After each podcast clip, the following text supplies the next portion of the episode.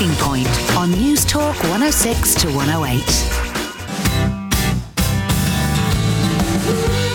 Karl Deeter is one of Ireland's best known mortgage experts. He was born and raised in Los Angeles, and his family has a long tradition of serving in the military in the United States. Karl's father fought in the Korean War. After the war, his father became a successful racing car driver until he was forced to retire on health grounds, and he has since passed away. Karl's mother, Georgina, was Irish American, and so he came to Dublin to study business and finance in DIT. He met his wife, Louise, here when he was just 19. He fell in love, and so he stayed. He's also a musician and plays regularly in public. He and Louise have since married and they have two sons, Sam and Casey. And these are Karl Deeter's musical heirlooms.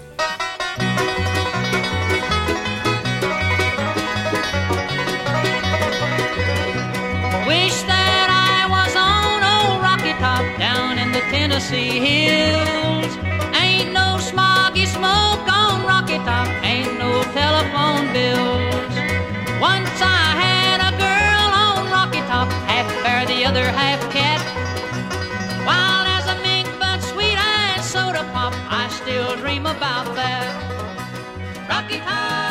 My dad was a, a race car driver and had his own racing team then as well, so spent more time at a track than is probably healthy for a young boy and, and gave me a big resentment towards professional sports in a way. It, it's kind of strange because, you know, there were times where I remember very young being a, I think it was an Indy race and some guy coming up and I was sitting in the pits with a big pair of ear protectors on and this guy coming up with a smelly cigar saying, you know, kid, you're so lucky.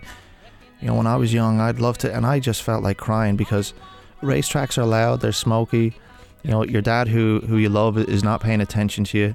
And, and, and frankly, I didn't actually really get to know my dad when I was quite young. And if he hadn't actually had a heart attack at a young age, he probably would have stayed in that business. He was very, very successful on the racing circuit uh, as, a, as a team manager. So that was uh, something that allowed him to get out of the game early. My dad sort of, although he had five kids, didn't necessarily understand kids, and uh, he was he, he was sort of a, a hands-off dad. His his upbringing would be considered exceptionally broken. He was homeless when he was age seven during the Great Depression. His mother had married fourteen times. I think, I think she actually married more times than Liz Taylor. Um, and he would, you know, at one stage he was raised by Mormons up in Utah. It was a real mess, and so he always had this profound belief that that, that having a family and keeping it together was pretty much the only thing that mattered in life. But uh, I don't know that um, that he could necessarily relate to me as a young boy because I was just into very different things. I wasn't into the stuff that he liked. So uh, it took probably until really my twenties until we had a good relationship. But when it came, it was definitely worth it. You know, I just I love that guy. I miss him so much. He died in two thousand and seven, and um, you know, it's it's one of those things that that I was lucky to have, and I have two sons now, so I hope to. I hope to not repeat that thing of, of only really getting to know them when they're that bit older. So I try and spend a lot of time with them, and that's my way of balancing out my karma. Irish mothers are a special lot, you know, and, and, and even Irish mothers in America are a special lot. Yeah, our summers were spent on the beach and, and with friends, and she'd be up and you come out of the water to, to get a sandwich or something, she'd be sitting under an umbrella or, or sunbathing. And my memories are always very happy. Uh, as, as we got older, actually, I, I live close to her now and I see her all the time, and it's uh, it's a great source of strength for a person to have a, a parent relationship that is positive and good. And I always, a little part of me secretly feels awful for people when they say they don't get along with their parents because it's it's one of the most special relationships you can have. I met my wife. Um, I was out playing football and drinking cans actually, and uh, Malahide Castle of all things, and a girl that I kind of knew came over with some of her friends, and, and I didn't like her one bit. And and it's it's funny that that really what was happening is that thing that that used to happen as, as a kid in the playground where you kind of think that you don't like someone, but it's because you're you're just so attracted to them that it actually annoys you. so yeah, we eventually we we hooked up and and never looked back. You know, we met when we were 19. I'm 37 now. We got married in in 2007. We've two boys. We've been together forever, and uh, she means everything to me. It's uh, one of those things you take for for granted, I suppose, in your day to day going home, or like everybody, you know, you, you have arguments or things, but but underneath it all, uh, I'm I'm very grateful that life threw her in my path, you know. So I got I gotta I gotta say thanks to fate for that, and obviously, if she's listening, acknowledge you're the best best gal in the world, Louise. I think for me, becoming a dad, you know, when I was young, I'd always be terrified of getting a girl pregnant. It was like, you know, that was the worst thing that could happen. If I'd known the joy that, that being a parent would bring, I probably would have been a lot more reckless. Now, I'm not saying that, you know, that the whole plan would be all work out happily ever after. I'm, I'm much happier being uh, in, in a family unit where, where I'm married and, and, and our sons live in our, our house with us.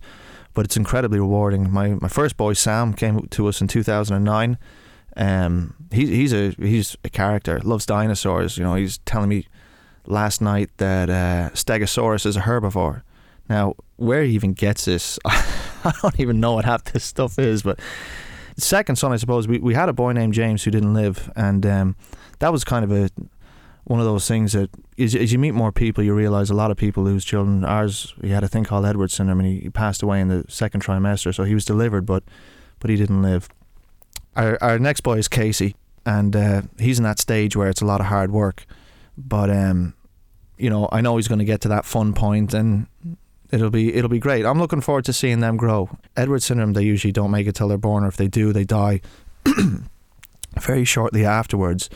So we we were delighted and expecting our second boy, um, and and you know everything was was great, but they found this. Uh, irregularity. It's called a nuchal gap. It's like a gap at the back of the neck that they scan for, and it was is unusually large. So we found out about that, and then it was like, golly, and uh, you know, you go into a very strange place. That's a painful thing because I think that you know if you know what you're missing out on, if you see the loss of that potential, it's it's a it's something that you acknowledge deeply versus say if you if you didn't know any better. Normally, it's a it's a kind of a fairly driving music, but this this next song is uh, is a brand called uh, gospel bluegrass, and it's it's kind of a genre which is where they use the American folk tradition for, for hymnals or, or songs that are religious in orientation.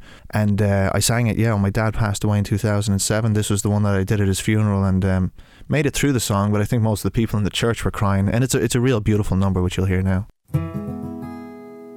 To Canaan's land, I'm on my way where the soul never dies.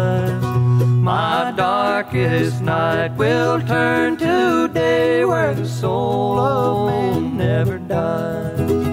No sad farewells, farewells, no tear dimmed eyes, where all is peace and joy and love, and the soul of man never dies.